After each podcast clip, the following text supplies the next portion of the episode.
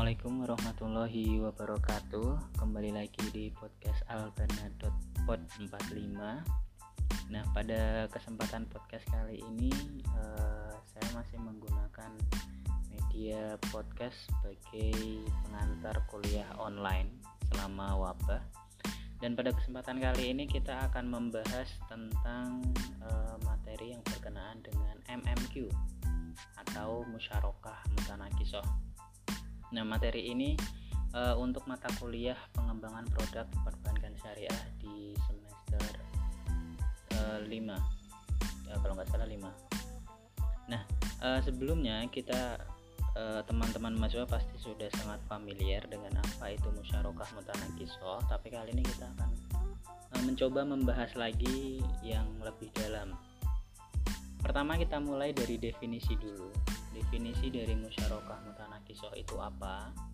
Jadi musyarakah mutanakisoh itu merupakan bentuk pembiayaan kemitraan berbasis bagi hasil antara pihak Bank Umum Syariah, UUS ataupun BPRS dan pihak nasabah dalam rangka kepemilikan suatu aset properti tertentu yang dimiliki bersama berdasarkan prinsip syirkah inan di mana porsi modal pihak bank itu akan berkurang dan beralih secara bertahap kepada pihak nasabah melalui mekanisme pembelian angsuran atau pengalihan secara komersial atau yang disebut dengan baik.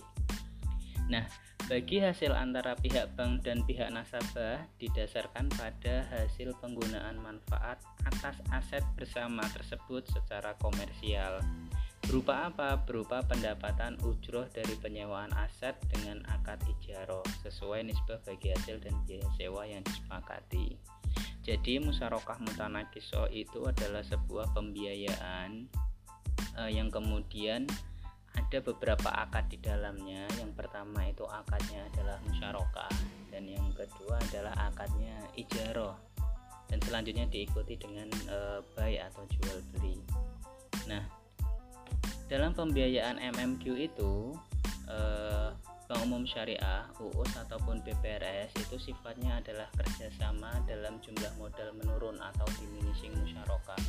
Namanya juga musyarakah mutanakiso. Jadi porsi bagi hasil atau porsi kepemilikan aset dari bank itu nanti lama-lama akan berpindah kepada nasabah eh, sesuai dengan waktu yang telah ditentukan atau sesuai dengan jangka waktu pembiayaan tersebut.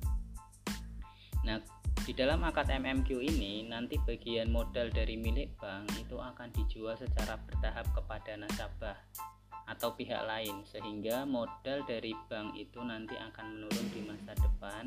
Dan di, ma di masa akhir akad bank tidak lagi memiliki modal dan nasabah akan berjanji membeli seluruh hisoh atau nasabah berjanji akan membeli seluruh porsi dari permodalan bank sehingga pada akhir periode pembiayaan MMQ nasabah menjadi pemilik atas keseluruhan aset tersebut.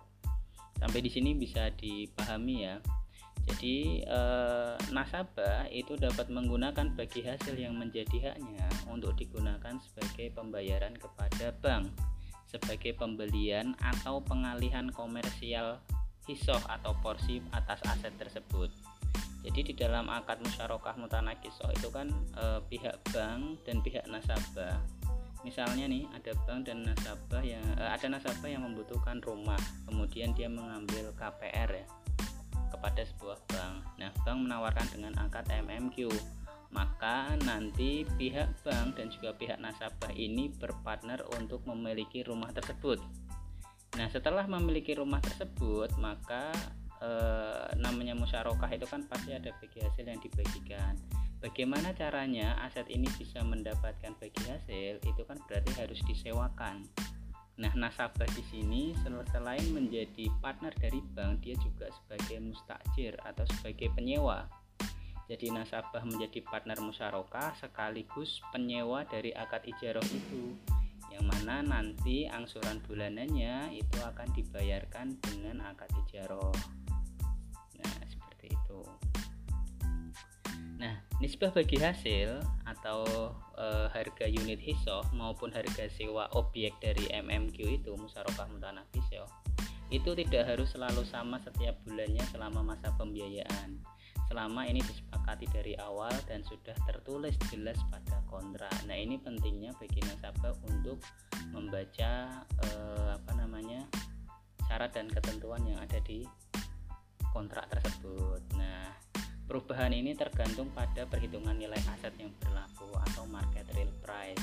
Jadi MMQ ini mirip dengan IMBT ya, Ijarah Muntahiyah Pitamblek dalam hal penentuan ujrohnya jadi IMBT dan MMQ ini nanti harga sewanya itu bisa berubah eh, secara periodik jadi misalnya ada nasabah ngambil KPR selama 15 tahun di lima tahun pertama ujro sewanya itu sekian juta. Tapi di tahun ke-6 hingga tahun ke-15 ujro sewanya naik misalnya menjadi sekian juta. Nah itu boleh karena ada evaluasi periodik di akad MMQ seperti itu. Jadi hampir mirip dengan IMPT nah ini yang harus dipahami oleh e, nasabah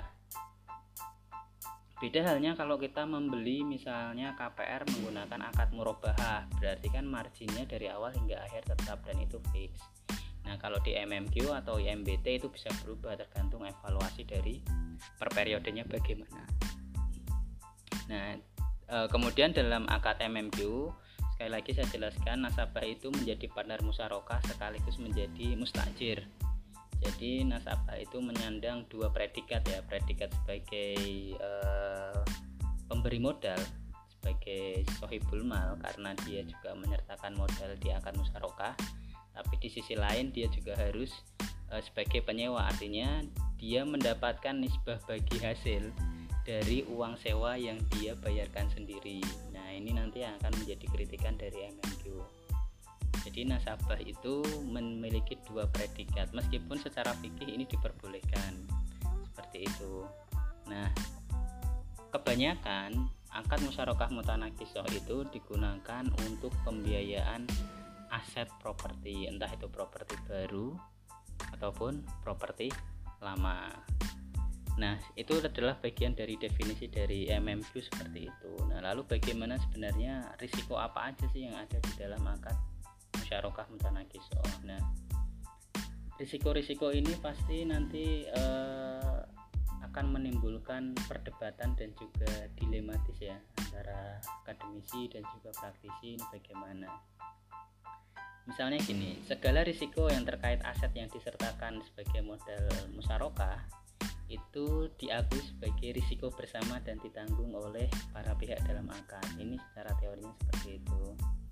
Jadi kepemilikan aset atas e, kepemilikan aset atas sebuah rumah itu misalnya itu dimiliki oleh pihak bank dan juga pihak nasabah. Jadi kalau ada apa-apa, misalnya gentengnya bocor atau apa itu, maka biaya seharusnya itu ditanggung oleh kedua pemilik aset tersebut. Nah, tetapi kemudian muncul masalah lagi yaitu aset musyarakah. Aset musyarakah mutanakisoh itu e, ketika akad langsung dinamakan atas nama nasabah. Meskipun secara prinsip itu adalah milik berdua, tapi atas namanya atas nama nasabah. Hal tersebut dikarenakan menurut hukum positif di Indonesia itu tidak boleh mendaftarkan aset dalam dua nama. Jadi harus milih nih mau nama Eh, bank atau nama nasabah.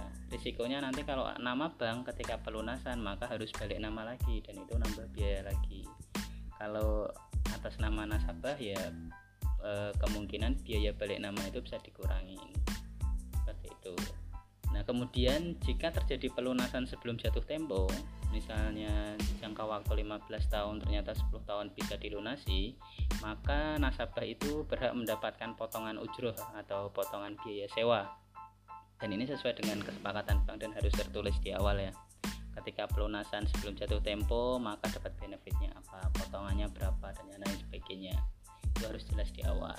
Nah jika terjadi gagal bayar misalnya nasabah tidak mampu membayar uang sewanya maka Eh, bank boleh mengenakan denda. Selama gagal bayar tersebut dikarenakan kelalaian dari nasabah.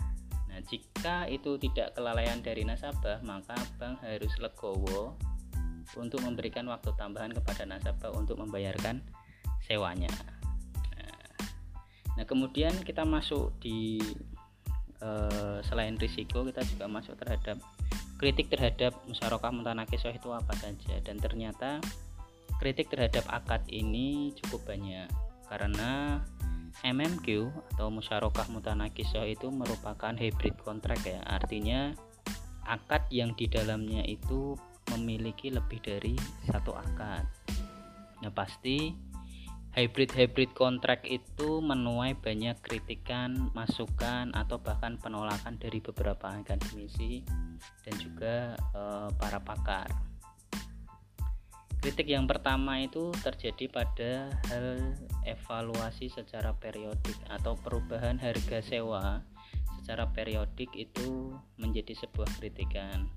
Karena apa? Karena otomatis itu nanti eh, larinya kan kan kalau di dalam bahasa konvensional perubahan harga atau perubahan suku bunga itu kan disebut dengan floating rate ya maka untuk mengantisipasi dari risiko suku bunga ini maka pihak bank e, menetapkan akad MMQ sebagai e, syariah compliantnya dan ini menjadi kritikan karena lalu apa bedanya dengan konvensional. Misalnya saya ambil rumah atau KPR selama 15 tahun lima tahun pertama itu adalah ujrohnya fix. Misalnya lima tahun pertama harga sewa adalah sekian tapi di tahun ke-6 dan tahun ke-10 harga sewanya naik.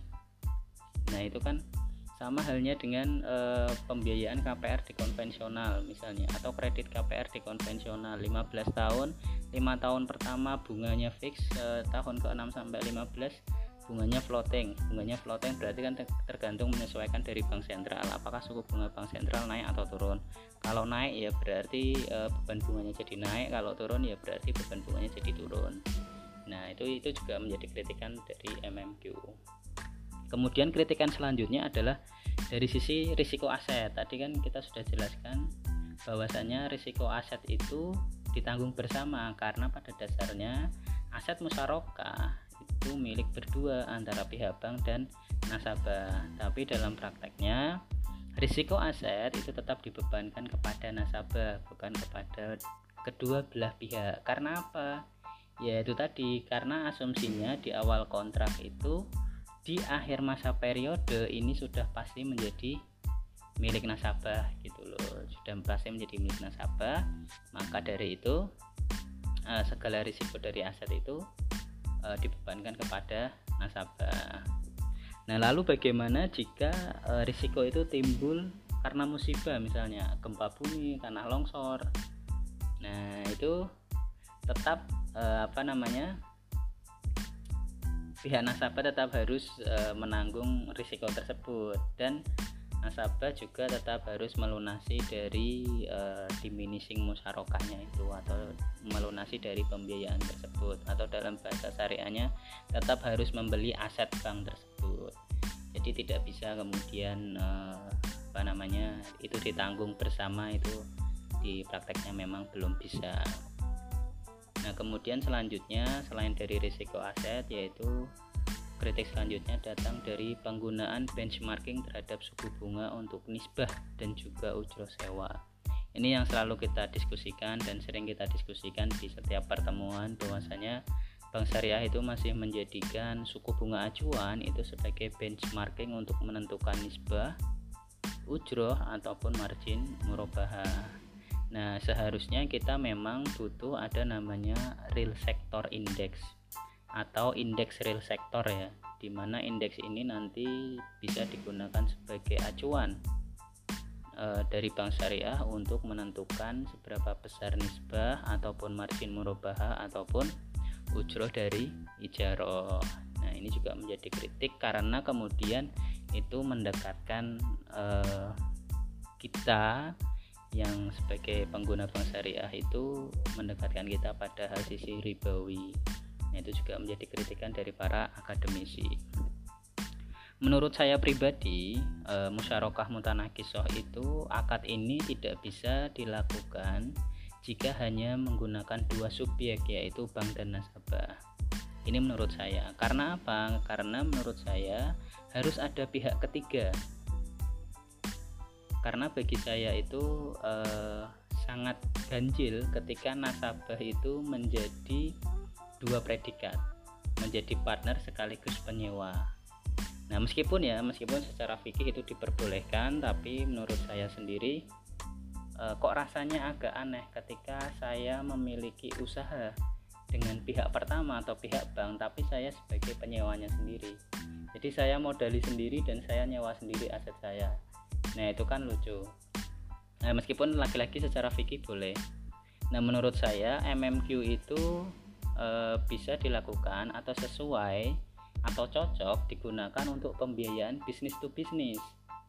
Jadi tidak hanya tidak langsung bisnis to customer. Kalau tadi kan contohnya misalnya bank dan nasabah itu kan berarti bisnis to customer. Langsung kepada end user atau pengguna si rumah tersebut. Nah menurut saya harus ada orang ketiga di sana yaitu misalnya ada bank developer dan juga end user atau customer jadi akad MMQ itu harus e, melibatkan tiga subjek. Itu menurut saya pribadi. Jadi misalnya bank dengan developer menggunakan akad MMQ kemudian aset dari e, milik mereka berdua milik bank dan developer itu nanti e, disewakan kepada end user atau kepada customer. Sehingga customer bayar sewa kepada developer dan bank. Nah kemudian mereka dapat e, hasil sewanya itu bisa dibagikan e, bagi hasilnya sesuai dengan kesepakatan modal seperti itu. Jadi menurut saya akad ini sesuai jika bisnis to bisnis tidak bisnis to consumer nah itu kritik terhadap MMQ uh, wawahu alam bisawab. Semoga uh, podcast ini bisa membantu sedikit membantu teman-teman mahasiswa dalam memahami produk musyarakah mutanasisoh kurang lebihnya saya ucapkan mohon maaf. Uh, stay at home stay healthy. Semoga kita semua dalam lindungan Allah Subhanahu wa taala. Untuk uh, wabah ini semoga semuanya diberikan kesehatan dan kelancaran. Wallahu alam bisawab bila taufiq wal hidayah assalamualaikum warahmatullahi wabarakatuh